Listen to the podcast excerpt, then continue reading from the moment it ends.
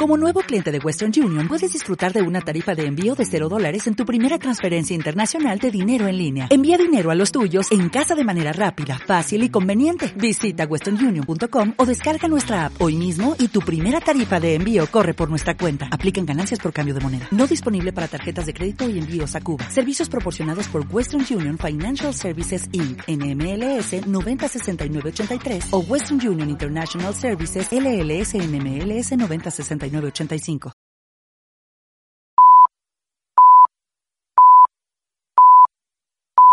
Según su nombre, ¿cuál es el océano que nunca busca problemas? El océano no problemático. Esta es Fochiña en versión WhatsApp.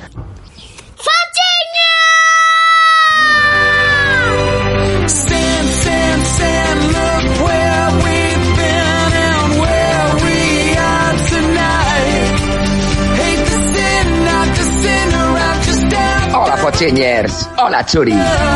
¿Qué tal, pringadillo? ¿Cómo estás? Hola Citoni, hola Fachiñers. Pues mira, estoy súper bien, así te lo tengo que decir. Vengo de pasarme un fin de semana de amor, pasión, desenfrenada, risas y maravilla estupenda con mi amigo Conan. Es que se llama así el muchacho. Y yo qué queréis que os diga, Eh, un fin de semana con Conan deja físicamente destrozado a cualquiera, mentalmente satisfecho. Y eso es todo. Tenemos un nuevo Fochiña, ¿cuál es este? El cuarto, ¿no? Bueno, Churi, perfecto. No voy a tratar de investigar bajo ningún concepto el porqué de ese alcume, de ese mote Conan. Lo voy a dejar ahí, no me interesa. ¿eh? Y bueno, te diré que sí, que efectivamente, cuarto Fochiña, Watch Fochiña, que un Fochiña, como recordamos a toda la audiencia, hecho a través exclusivamente de audios de WhatsApp. Y hoy, Churi, ¿qué te parece si hacemos un Fochiña hoy sí, absolutamente 100% especial Yo Confiesos?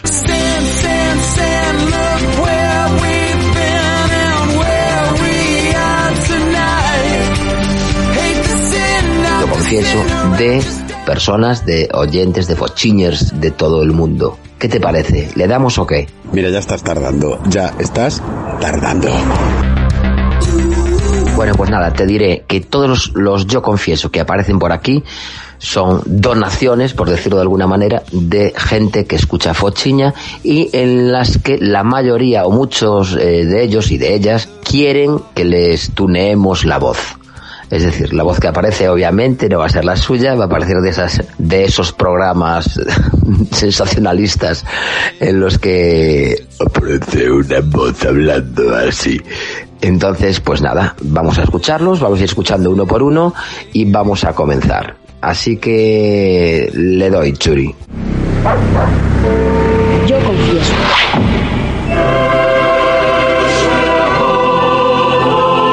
Hola, altero mi voz para confesar que en una ocasión entré en un baño de casa ajena a cambiarme con bastante urgencia un Tampax y apoyé el Tampax en el suelo sin ser consciente de que en ese momento había una rumba aspirando en esa misma estancia de la casa. En la rumba enganchó el Tampax, yo tardé en darme cuenta de este incidente y monté un Cristo muy heavy, pero muy heavy.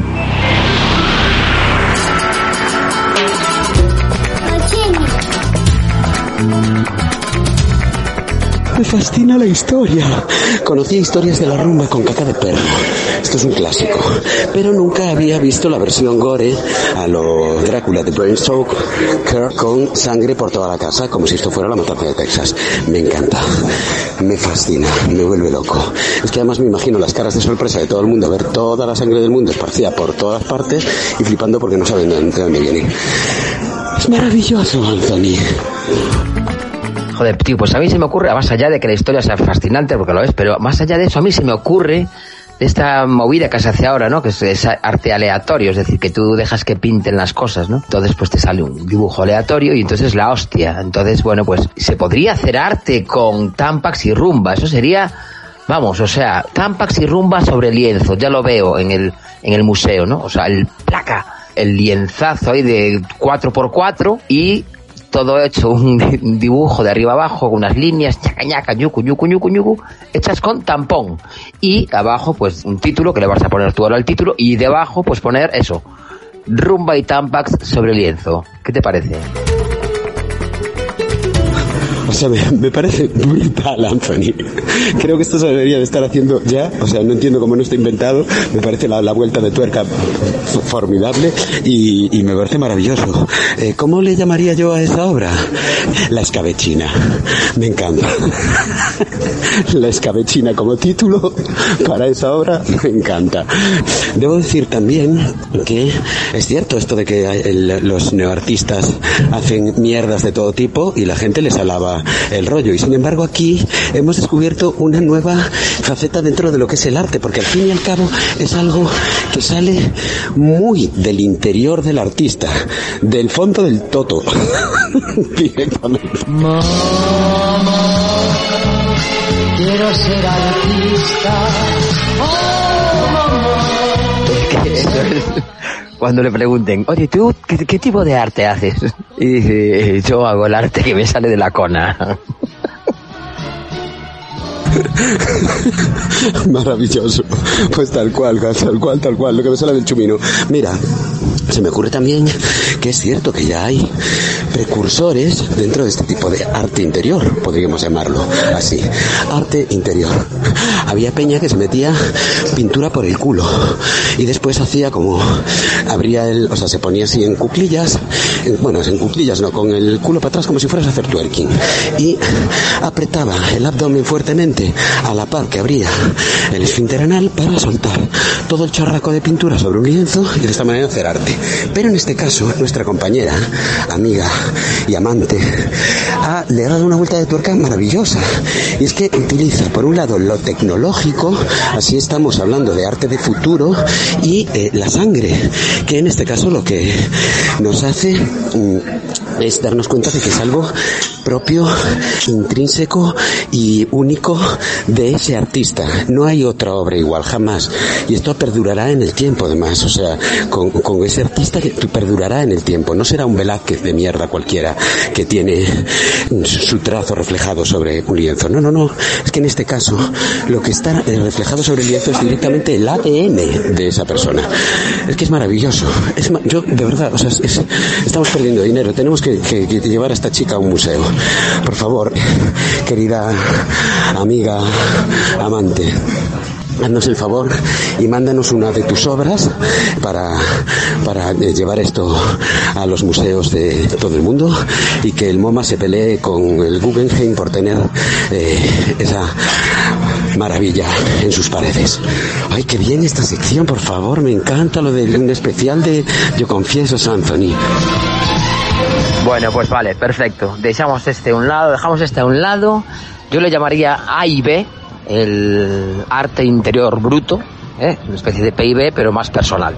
Pero bueno, vamos allá, que te lanzo otro yo confieso, que viene la cosa fuerte, fuerte. Yo confieso.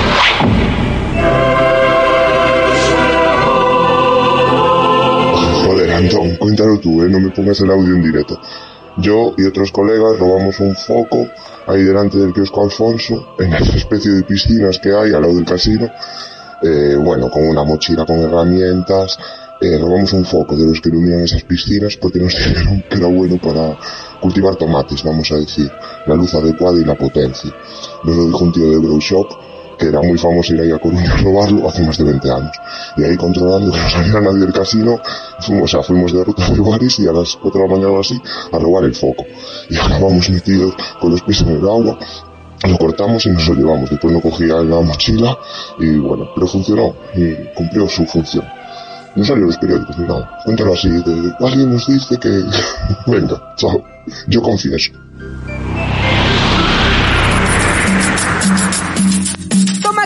Que toma toma, toma que toma que toma, toma que toma que toma da. Toma que toma que toma, toma que toma que toma, toma que toma que toma da. Bueno, no he identificado la voz de esta persona, pero en cualquier caso me enamora su historia, porque yo soy una persona que está eh, muy a favor, muy a prol de lo que es eh, la flora. Yo durante mucho tiempo tuve nueve plantas de tomate en casa.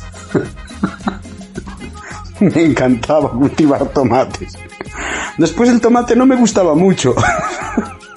y lo que hacía era regalarle tomates a todos mis amigos. Me encantaba. Lo que no sabía era que existía este tipo de cosas, como que el ayuntamiento utilizaba focos buenos para las plantas de tomate a la hora de iluminar las calles de, de, la ciudad. Me encanta la historia, me gusta y además me parece fenómeno que hayan hecho esto porque lo han hecho por, por una buena causa, por un bien común coruñés. Hombre, es que de todos he sabido, Churi, que de lo más típico que tiene Coruña son los tomates. Es decir, ya desde pequeños nos inculcan lo que es, eh, bueno, pues la plantación, el crecimiento y la reproducción del, del, tomate, ¿no? Y para eso es necesario, pues, tener unos buenos focos que den mucho calor durante muchas horas del día y el ayuntamiento te lo proporciona. Eso sí te lo tienes que buscar. Ahora, la cosa resulta que esta historia que nos cuenta esta persona anónima, bueno, pues eh, es una es una historia que tiene buen final, pero no tiene mal comienzo. Escucha, escucha. Yo confieso.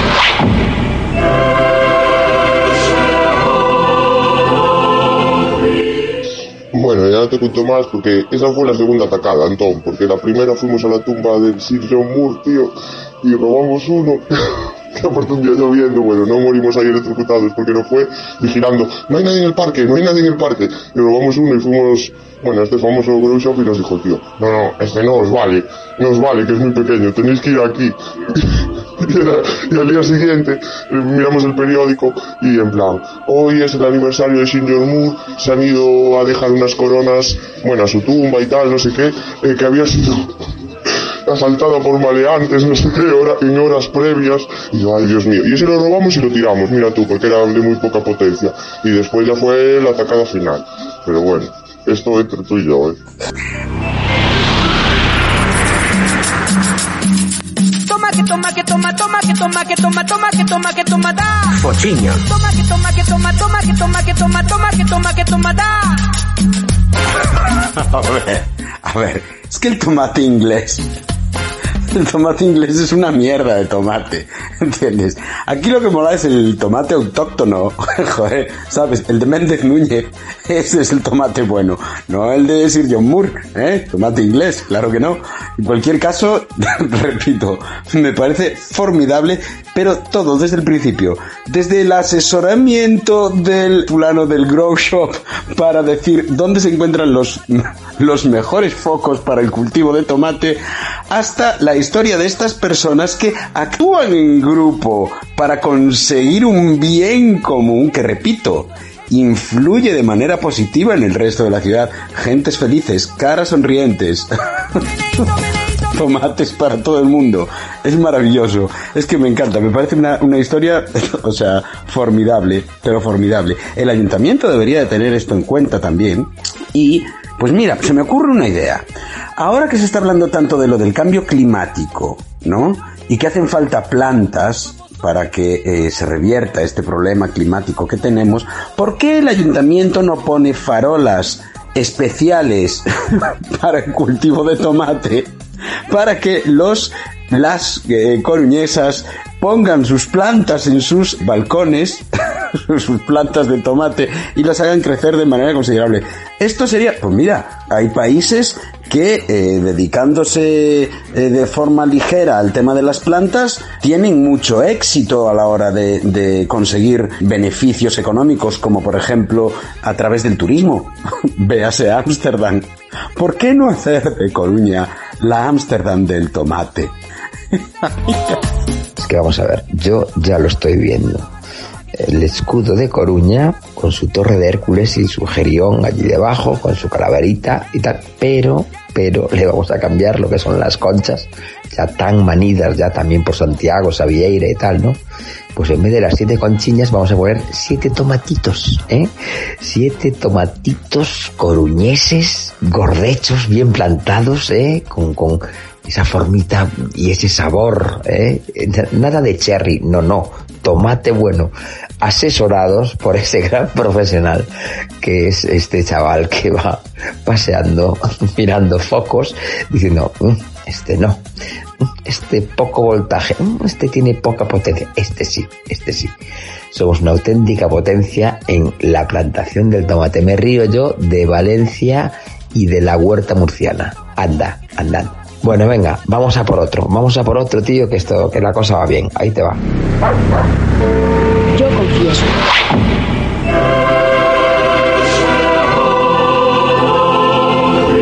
Yo confieso que tiro la ropa de mi marido y de mis hijos sin su permiso.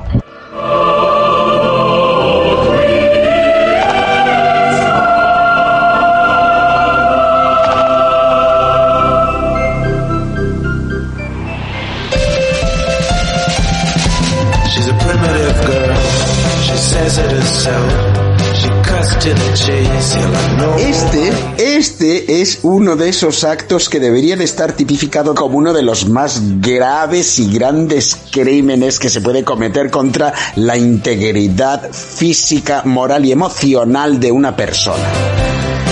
Que desaparezca esa camiseta que tienes tan fantástica, tan formidable, tan estupenda, que te gusta tanto, que es tan riquiña, que tiene ese tacto, que, que ya está amoldada a tu cuerpo, que tiene ese desgaste perfecto, que, que te sienta tan bien y te da una caída en el físico, en el cuerpo, que dices tú, Dios mío, es que salgo a la calle con esto y, y o sea, mato personas de, de amor y de belleza. Y que venga una santa madre que la parió.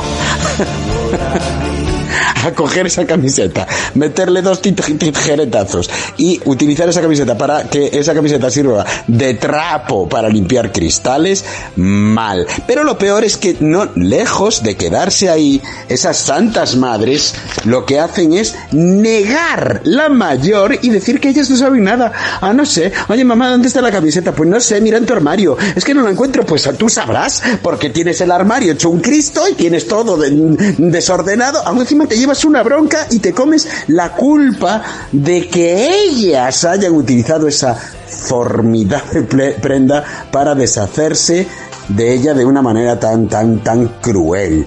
Pasar de formar parte de tu estética y de tu, y de tu belleza a formar parte de la, de la colección de equipo de limpieza de tu casa. Por Dios, qué triste. Yo lo que me pregunto es, vale, muy bien, haces eso, ¿no? Vale, fatal hecho, horrible, pero ¿quién censa al censor?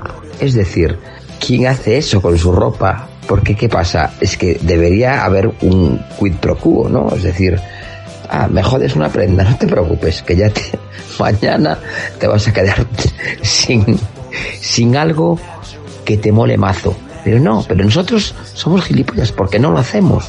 No lo hacemos. A todos nos pasó que alguna vez nos tiraron algo. A veces por, entre comillas, confusión.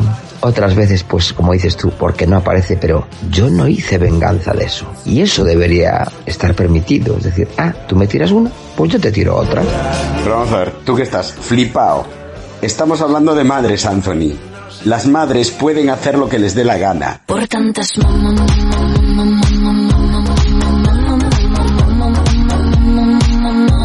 Y tú no puedes hacer nada contra las madres. Por tantas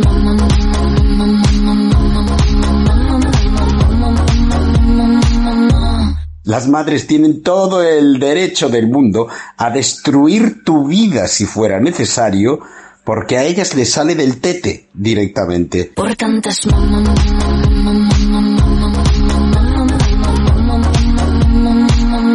O sea, las madres tienen licencia para hacer de todo. Por tantas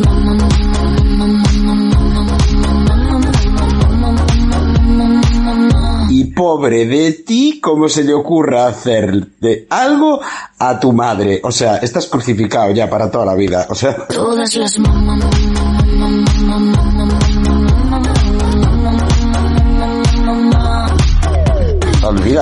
no existe la palabra venganza ligada a la palabra madre, jamás va en la misma frase. Jamás. Es imposible, absolutamente imposible. Pueden con todo, Anthony. Tienen ese sexto sentido. ¿A ti no te ha pasado nunca que tu madre eh, sabe algo que tú eres consciente de que solo tú puedes saber? Y sin embargo ella lo sabe. ¿Cómo puede saber lo que pasa dentro de una habitación cerrada en la que te encuentras tú solo y ella sabe perfectamente lo que pasa en esa habitación y te lo dice o hace cosas que te, dan eh, la idea de que ella lo sabe? Superpoder de madre, tío. Es super, se activa algo, es una hormona. Yo creo que es como una especie de hormona que les hace generar un sexto sentido de madre. Y no hay nada que hacer contra ellas, tío. Sí, tío, es un desfase. Eso es verdad. Lo saben todo. Las muy cabronas. Pero también es cierto, y tengo que recordarte, porque lo hacías tú, que la venganza es posible. tengo que comentar a, a la audiencia de Fochiña que nuestro queridísimo amigo Churi, para, para joder a su madre, eh, lo que hacía es le cambiaba las figuritas de sitio. Y una vez la dejó cerrada fuera de casa. Salió de casa y le cerró la puerta. Pero lo mejor era que le cambiaba las figuritas de sitio. Cada una, sabes que normalmente pues las figuras las tienes en los muebles, cada una en su sitio, pues porque yo engañé toda la puta vida. Churi las cambiaba todas de sitio cuando quería eh, vengarse de alguna cosa que su madre hacía, pues con ese don y con esa sabiduría y con ese eh, talento de supermadre. ¡Fochiña!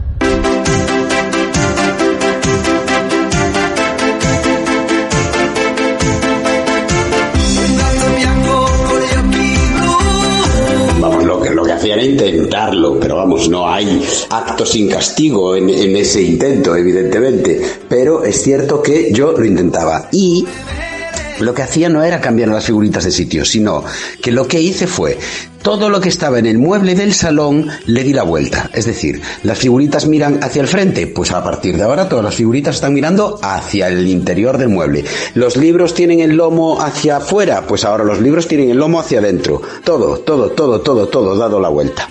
Claro, mi madre, que era hiper, ultra, mogollón de ordenada, veía aquello y votaba por fuera. Pero vamos, o sea, yo me llevé una de escobazos que te cagas. Y otra fue es un día me castigó, no me acuerdo por qué, y entonces ella salió a limpiar el rellano de la escalera y mientras lo limpiaba tuve la feliz idea de cerrar la puerta. Entonces yo escuchaba como ella golpeaba la puerta diciendo, abre Churi, abre Churi. Y yo miraba pues en la, en la mirilla y eh, la veía eh, a ella mordiéndose el labio de abajo y con una pequeña sonrisa como diciendo, es que te vas a cagar, porque voy a entrar antes o después y te vas a cagar. Evidentemente lo que hice fue correr rápidamente, abrir la puerta, correr rápidamente al baño, pasar el, pasador del baño y esperar allí a, a que se relajara y se tranquilizara cosa que jamás sucedió, a pesar de que parecía que iba a ser así enorme. El castigo fue enorme, pero bueno, qué grande Martina, un beso Martina, joder. Qué grandes las madres. Y qué grande Martina, un bicazo enorme. Bueno, Churiño, tenemos más, ¿eh? Tenemos más cosas que vas a flipar. La peña está fatal. Mira. Yo confieso.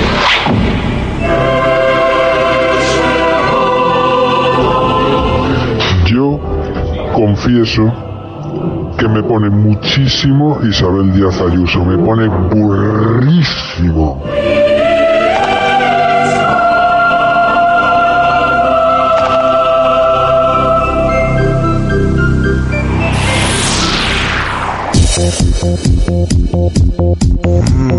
Fochiña.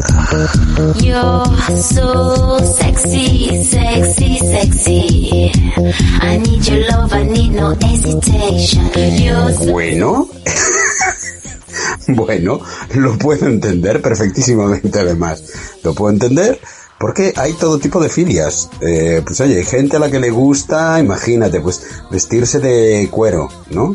Eh, y que le azoten las nalgas, por ejemplo, con unos pantalones de estos de cuero que te dejan las nalgas al descubierto y que te azoten las nalgas con un látigo de siete colas, por ejemplo, ¿no? Pues esto es una cosa. Otra cosa puede ser, no sé, por ejemplo, el sexo eh, vestido de furry, ¿no? Disfrazado como de animalito de peluche.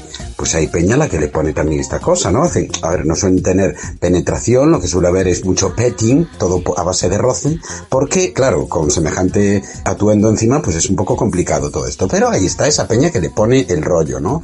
Después hay filias eh, de todo tipo, pues no sé, imagínate, pues relacionadas con la comida, por ejemplo, ¿no? Que te pongan comida por el cuerpo o poner comida por el cuerpo de tu pareja y tú jalártelo todo y a la par, pues te comes también todo. No voy a entrar en detalles. Pero en cualquier caso, esta me parece una filia más. Oye, Isabel Díaz Ayuso. A ver, que la chavala, si lo miras bien, tiene su rollazo, ¿eh? Y, o sea, tiene ese puntito ahí de... Tiene una pinta de chingar con una loca. pero muy hardcore, tengo que reconocerlo. Y debo decir que he reconocido esta voz también. Bueno, pues nada, te diré que esta persona, anónima, después de estudiar mucho las filias, te diré que tiene ibristofilia. ¿Y qué es la ibristofilia? Pues nuestra asistente virtual, como siempre, nos lo cuenta. Escucha, escucha. La ibristofilia es una parafilia en la cual la excitación sexual y la obtención del orgasmo se producen como respuesta a mantener una relación con una persona que ha cometido una fatalidad, engaño, mentira, infidelidades conocidas o crímenes como violaciones, asesinatos o robo a mano armada. En la cultura popular, este fenómeno es conocido como síndrome de Bonnie and Clyde.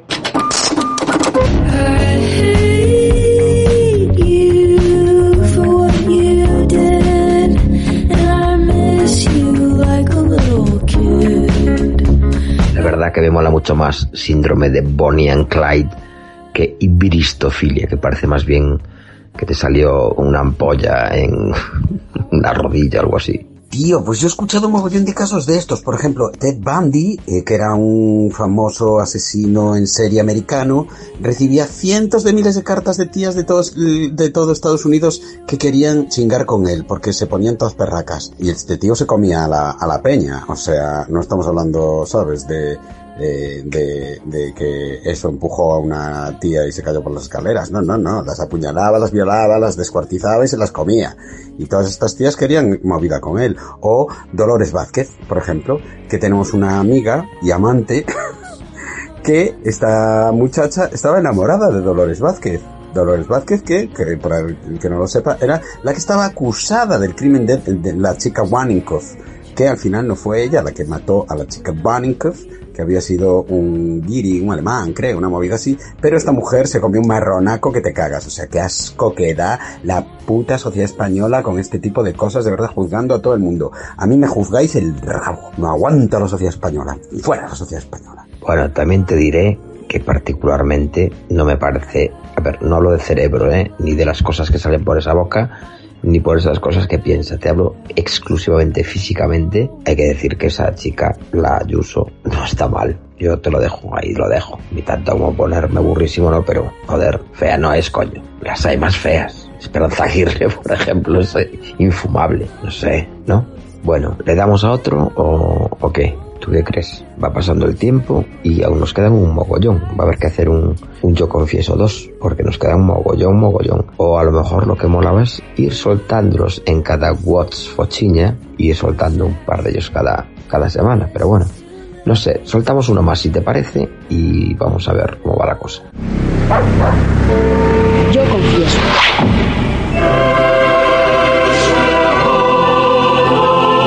Yo confieso que cuando era pequeña le robaba libros y yo creo que alguna cosa más a mis padres del salón para venderlos y luego poníamos un- una figurita o un, o un florero delante para que no subiese.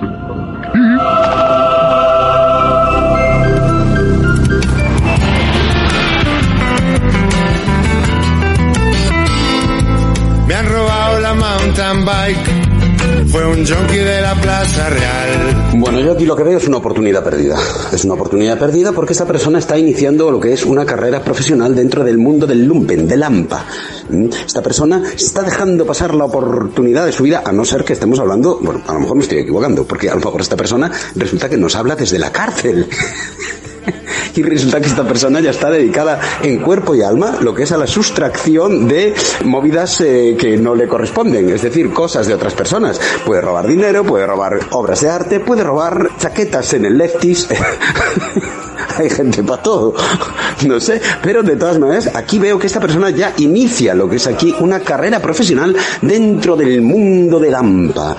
Entonces yo creo que esta persona, si no se dedica a esto, debería replantearse, retomar esa vieja costumbre del robo e iniciar de nuevo una carrera profesional dentro de lo que es esta eh, maravillosa profesión que es la de ladrón. Bueno, ladrón, ladrona, no sé si es un chorro o una chorba. Con este rollo de la, de la voz, aquí no reconozco tampoco, Anthony, no reconozco. Bueno, Churi, pero tú fíjate, eh, a escuchar el audio, si puedes, y fíjate que esta persona, primero empieza hablando en singular, pero se ve que es, es de un grupo. De, fíjate que primero empieza hablando en singular y después habla en plural. Es decir, yo creo que puede pertenecer incluso a una banda organizada del este. ¿eh? Eh, no sé, no sé, escucha bien.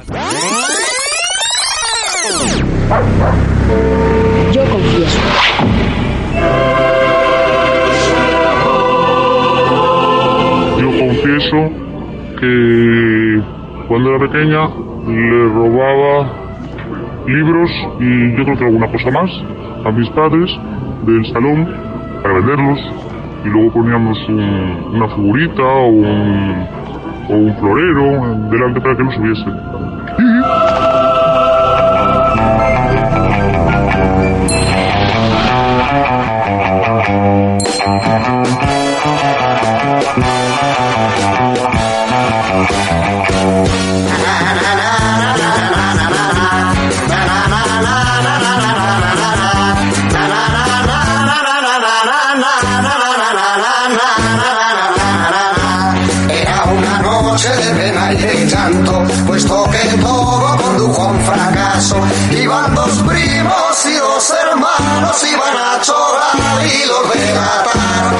Tienes razón, pasa del singular al plural y apenas se da cuenta, lo hace de forma sutil. Esto es de forma velada que está descubriendo una banda organizada que se dedica al, al robo, al hurto. En este caso, o pues sí, es un hurto, ¿no? Vaya, son figuritas y libros. Eh, me imagino que después habrá ido creciendo y habrá pasado ya cosas a mayor escala y ahora mismo estará trabajando en banca robándole ingentes cantidades de dinero a pobres ancianitos, que es lo que hace la gente que trabaja en banca. Un saludo a mis amigos los banqueros y bancarios. Bueno, pues eh, no sé, no sé. ¿No me decías que tenías por ahí una persona que estaba muy relacionada con el mundo del lumpen y del AMPA, que nos podría hablar de este tipo de perfiles, de este tipo de personajes, desarrollarlo como si fuera un poco Gloria Serra? Vale, Churi, perfecto. Pues nada, intento buscar a, a nuestro experto y dime exactamente, trasládale tú la pregunta. Mm, Supongo que será sobre la cleptomanía en edad, en edad eh, temprana, o no sé, cómo quieres plantearle la pregunta a nuestro experto. Hola, querido experto experta. Eh, quería lanzarte una pregunta a raíz de un terrorífico testimonio que acabamos de recibir en Fochiña. Una persona, eh, no identificamos si es un hombre o una mujer, nos cuenta cómo está eh, desde su más tierna infancia sometida al mundo del am- AMPA y del dumping. eh, debido a su eh, trastorno cleptómano eh, a la hora de hacerse con eh, cosas de su casa, en este caso robaba a su familia, para mm, después posteriormente venderlas y sacar pingües beneficios con ello. Mi pregunta sería la siguiente, estas personas que se dedican a estas cosas comienzan todas así a la, a la- a la edad de, de- la, tierna infancia como esta persona o por la contra cómo actúan este tipo de personajes. Dónde nace dónde nace el ladrón el ladrón nace o se hace por favor adelante con su con su detallada reflexión al respecto eh, persona que sabe de todo esto. Bueno, Churi, acabo de consultar al especialista, en este caso tampoco, tampoco quiere darse a conocer, pero tengo que decir que es un psicólogo, es un psicólogo que el que hemos contactado. Y bueno, en realidad tu pregunta no, o no la entendió o no sé, la interpretó a su modo que al final nos acaba contando un chiste. Así vamos a dejarlo, el chiste, y, y luego hablamos. va uno al psicólogo y dice, mira, es que tengo unas ideas muy raras, muy raras, que creo que todo el mundo me persigue. Dice, eso no son ideas raras, es una paranoia. Dice, ah, y también tengo muchas manías, muy maniático estoy, tengo que tener todo ordenado, recogido y limpio. Eso no son manías, eso es un toque. Dice, ah, muchas gracias, me ha ayudado usted mucho. ¿Qué le debo? Dice, 100 euros. Y dice, es usted un ladrón. Dice, ladrón no, cleptómano.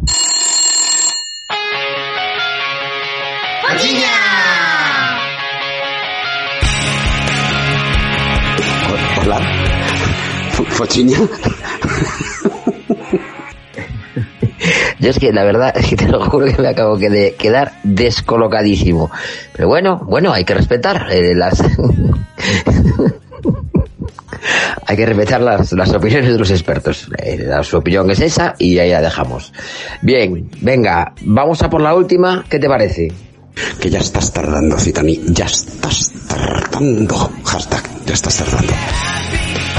Nada, nada, Churi. No subimos más. Se acaban de producir unos hechos acerca de José Luis Perales. Así que vamos a por ellos. Tenemos que cortar nuestra programación de especial Yo Confieso para dar paso a, a esto de, José Luis Perales. Pero antes, antes, antes, y como no nos queremos quedar sin la voz de un experto, le he dejado de preguntar a, a Chat GTP por tu pregunta sobre la cleptomanía.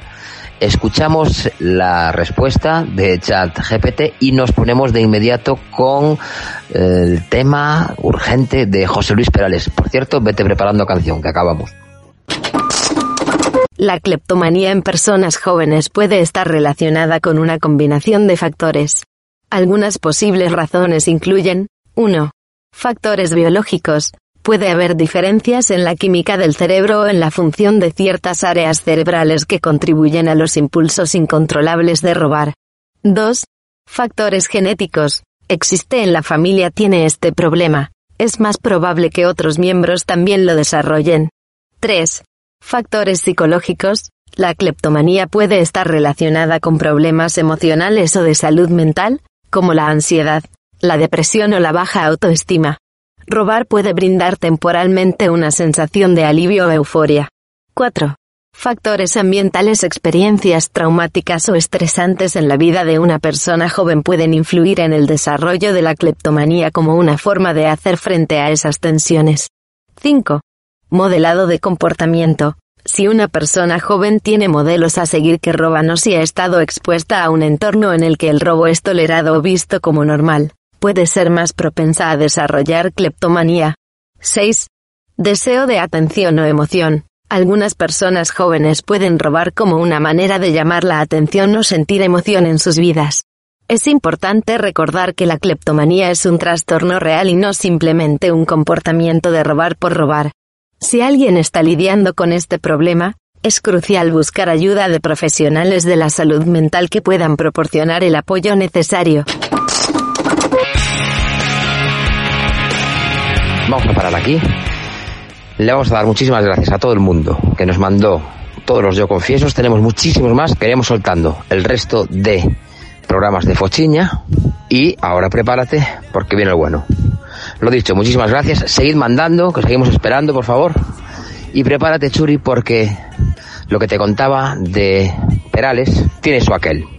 Resulta que a Perales le pasa como a Nato Roja, que cada poco lo matan. ¿eh? Cada, poco tiempo, pues dicen, oye, José Luis Perales está muerto. no sé por qué, todo el mundo quiere matar a José Luis Perales. Bueno, pues resulta que en esta ocasión él salió, él estaba, no estaba muerto, que estaba de parranda. Porque me escribió esto que vamos a escuchar ahora, que te envío para que lo escuches. Mm, Bueno, pues desmintiendo y confirmando que no estaba muerto. Así que escucha el tema, coméntamelo un poquito y prepara tu canción. Per favore, de Perales, claro. Hola amigos, os hablo desde Londres, un circo, un sitio maravilloso, un lugar precioso donde he pasado unos días con mis hijos y con mi mujer y que ya no estamos a punto de marcharnos, pero de repente nos encontramos con que alguien, mm, pues de muy mala idea, eh, pues ha dicho que me he muerto. Y la verdad que estoy más vivo que nunca, más feliz que nunca y que mañana ya nos vamos a estar viendo en España. Hasta mañana, un abrazo muy muy fuerte para todos y gracias a todos los que os habéis eh, intentado saber si era verdad esta cosa, ¿no? Los habéis, eh. Nada, que estamos muy bien, se acabó. Un abrazo muy fuerte para todos, hasta mañana. Mirándote a los ojos, juraría que tienes algo nuevo que contar. Fue a hablar de Perales en Fochiña y automáticamente saltó la bomba informativa. Bueno, bueno, bueno, bueno, bueno, bueno, bueno, bueno, bueno, bueno, conjunción de estrellas, se alinean los astros y todo sale a pedir de boca. Te cuento rápidamente, Citoni. Lo primero, qué grande. José Luis diciéndole a todo el mundo, mira, callaos la boquita, que aquí estoy yo, estoy vivito y coleando. Por supuesto que sí. José Luis es incombustible, es eterno. José Luis no morirá jamás, jamás. Puede que su cuerpo se desvanezca de este mundo, pero él nunca desaparecerá de esta nuestra vuestra existencia porque José Luis es eterno. Perales forever. Y ahora la curiosidad. Hemos desarrollado todo el programa, Anthony y yo, sin saber yo ni lo más mínimo de lo que va a partir el Fochiña y eh, Anthony lo lanza como Fochiña de los Yo Confieso. Perfecto. Desarrollamos todos los Yo Confieso y tenemos que eh, terminar y voy a terminar con una canción de Perales porque ya dije que yo últimamente estoy muy pro Perales. A lo mejor mañana cambio de turno, pero en este caso no, sigo muy pro Perales. ¿Y qué es lo que sucede con eso? Aquí viene la conjunción astral, el, ali- el alineamiento de planetas. O sea, Sagitario se, está con la luna saliente en Libra y suceden cosas mágicas, como por ejemplo esta.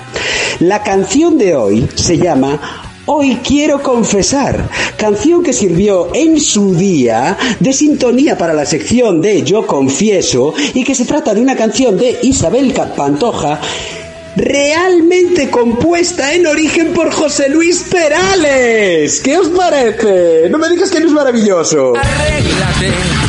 Pues nada, con esta canción de Isabel Pantoja, pero compuesta por nuestro mago particular que es José Luis Perales, vamos a terminar eh, el programa de hoy. Venga, va, ¿eh? Aclaro la voz y me pongo a ello.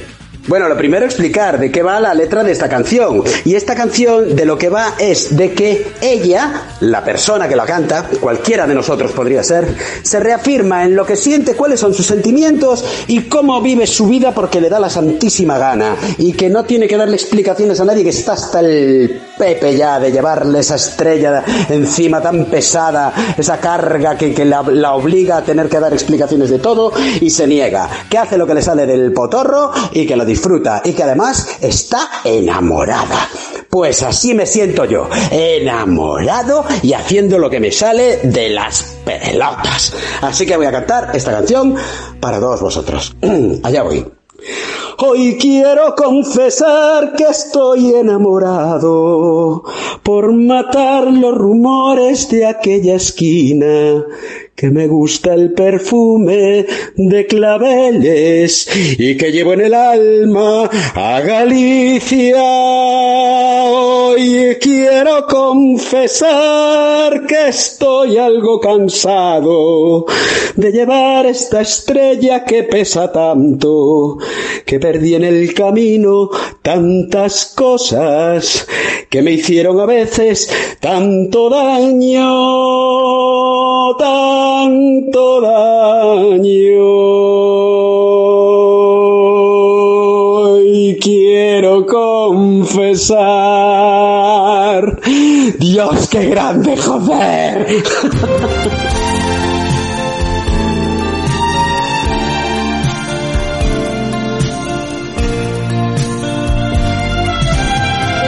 Y aquí acaba Fochiña. Dentro de poco, más y mejor. Un beso a todo el mundo. Fochiña. Por si hay una pregunta en el aire. Por si hay alguna duda sobre mí. Hoy quiero confesarme. Hoy que me sobra tiempo. Voy a contarle a todos cómo soy.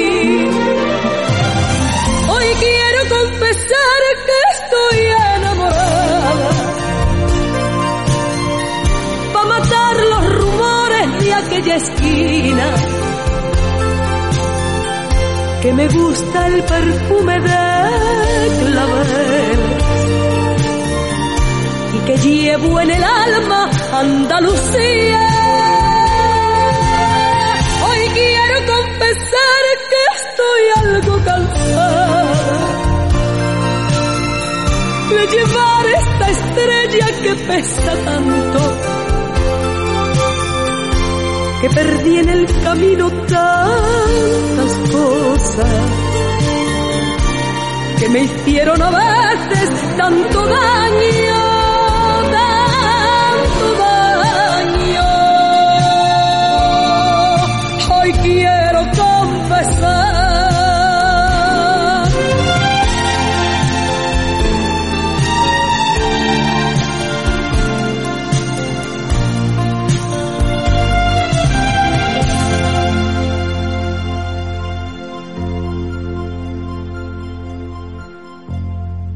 estoy alegre o triste, ¿quién lo sabe? Si todo el mundo tiene la razón.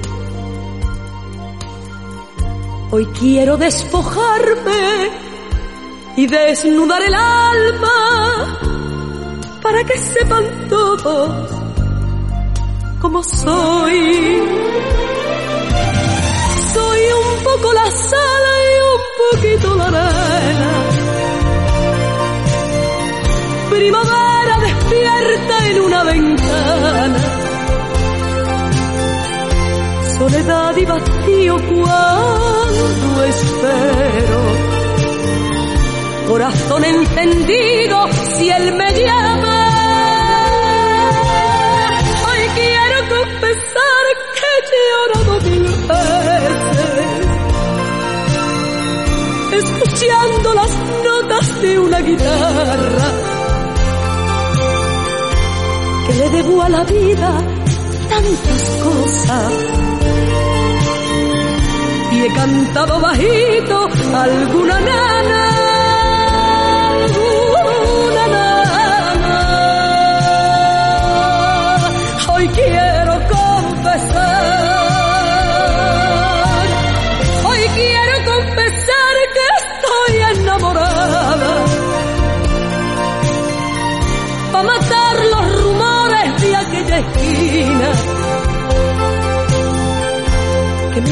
el perfume de claveles y que llevo en el alma Andalucía. Hoy quiero confesar que estoy algo cansada de llevar esta estrella que pesa tanto, que perdí en el camino tantas cosas me hicieron a veces tanto daño,